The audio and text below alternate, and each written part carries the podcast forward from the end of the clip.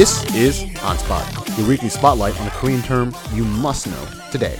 Hi everyone, I'm your host, Michael, and before we begin, let's start off with a scenario. Everyone close your eyes and think of the first thing that comes into your head when you think of the word monster. Rawr. Is it a beastly type of monster that lurks in the woods? Or is it a spirit, a boogeyman that comes out of your closet at night? Now, let's think of one more. You may not have heard of this one, so I'll describe this type of monster.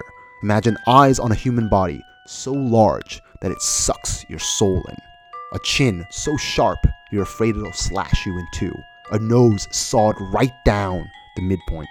In Korea, this monster walks among us and it's called 성형 괴물이 성형 괴물은 성형 괴물 뭐 성형 괴물? 네, 제가 성게 소리를 좀 제가요 진짜 진짜 완전 성게 같잖아요. 저 완전 성게 같이 생겼잖아요.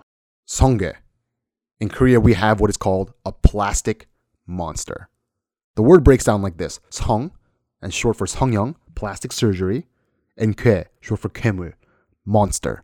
A plastic surgery monster. This is a new slang term. To give you a picture of what a Songyong might look like, when someone is singled out, they usually have the doll like features of a fabricated face.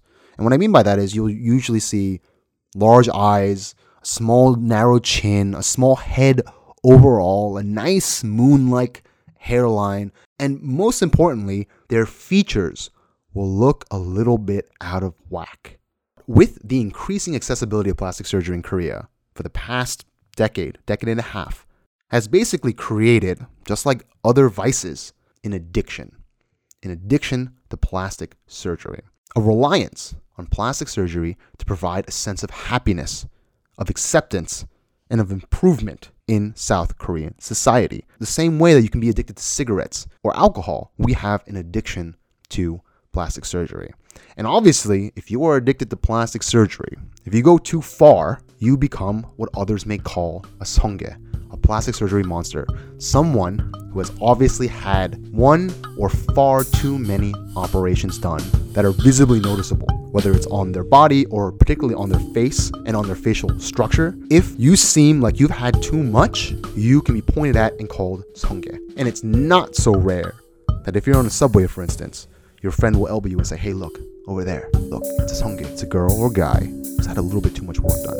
Or somewhere in public space and you walk by and your friend will turn around and say, did you see that? Man, did you see her face? She's a songe. She's a plastic monster. Now, as you can imagine through my description of how the word is used, it's become a very derogatory term that's very commonly used towards people to put them down because of their looks. It's gotten so bad, and people are so self conscious of being called a songe, especially because it's so ubiquitous in Korea to have at least a few operations done on your face, that when celebrities, for example, are accused of being a plastic monster, of, of being addicted to surgery, they'll go on a TV show just to prove that they're not. 진짜 코를 안 했어요. 눈 찝어. 근데 스스로 확실히 안 했어요. 시술과 수술 전혀 하지 않았습니다. 코를 했었거든요. 저는요 제 얼굴이었어요. 성형 수술 안 했을 때 Now, to give you a sense of why this is such an extreme charge, imagine that you're a person who's accused of being a songe. Imagine you've had one, two, a couple of operations done. You've had those operations because one, you wanted to. Two, you were indirectly pressured by friends, family, general society that you had to look prettier or better to get ahead in life, to attract other people, to get into better schools, to get a good job. You think that this is a good step for you at a young age as you were developing in society. But then all of a sudden, people turn around, point to you, and say, You are a plastic surgery monster. Which means two things. One, you're just unattractive. You failed to achieve what you wanted. And two, you're a fool because you've invested so much in your face, in your body, in order to get ahead.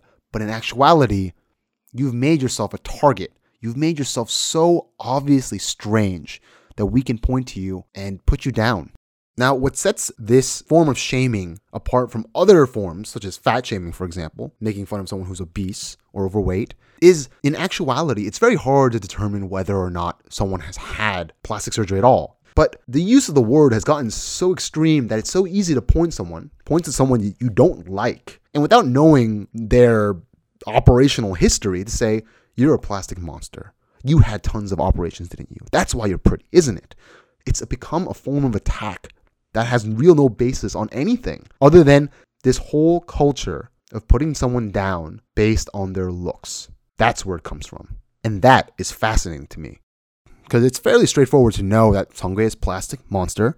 It's used as a bad term.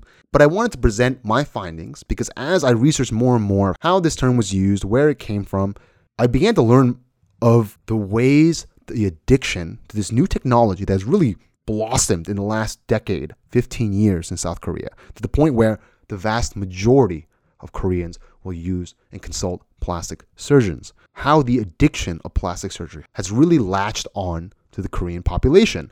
It's not uncommon to see someone who has tweaked their face and body 20 times, 30 times, 40, 50, 60, over 100, and even more.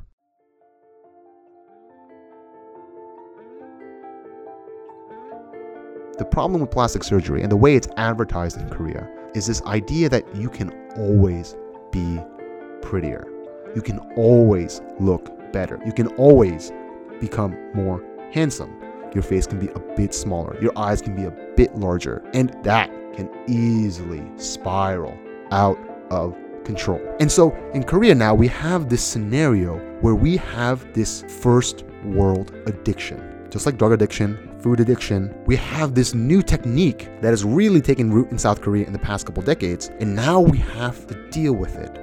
At this point, we deal with the problem mostly with talk shows and small documentaries looking at the problem, but in, in terms of an effectual way to educate children about what's going to happen if they actually undergo an operation. The same way we have sexual education in the US, we have drug based education in the US, we have nutritional education in the US, so that when students become independent adults, they can make smart decisions. They know that drugs can lead to addiction. They know that too much food without exercise can lead to deteriorated health. And in a country like Korea, how are we going to be dealing with plastic addiction?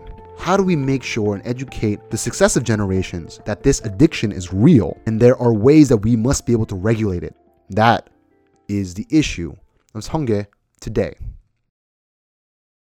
So, thanks again for listening to this week's episode of Hanspot. And as always, join our discussion on our Facebook page, facebook.com slash Hanchikhouse. And be sure to check out all of our episodes, Hanspot and Hanchikhouse, at soundcloud.com slash Hanchikhouse, where you can download all the episodes for free. This is Michael from Hanspot, spotlighting Korean culture today.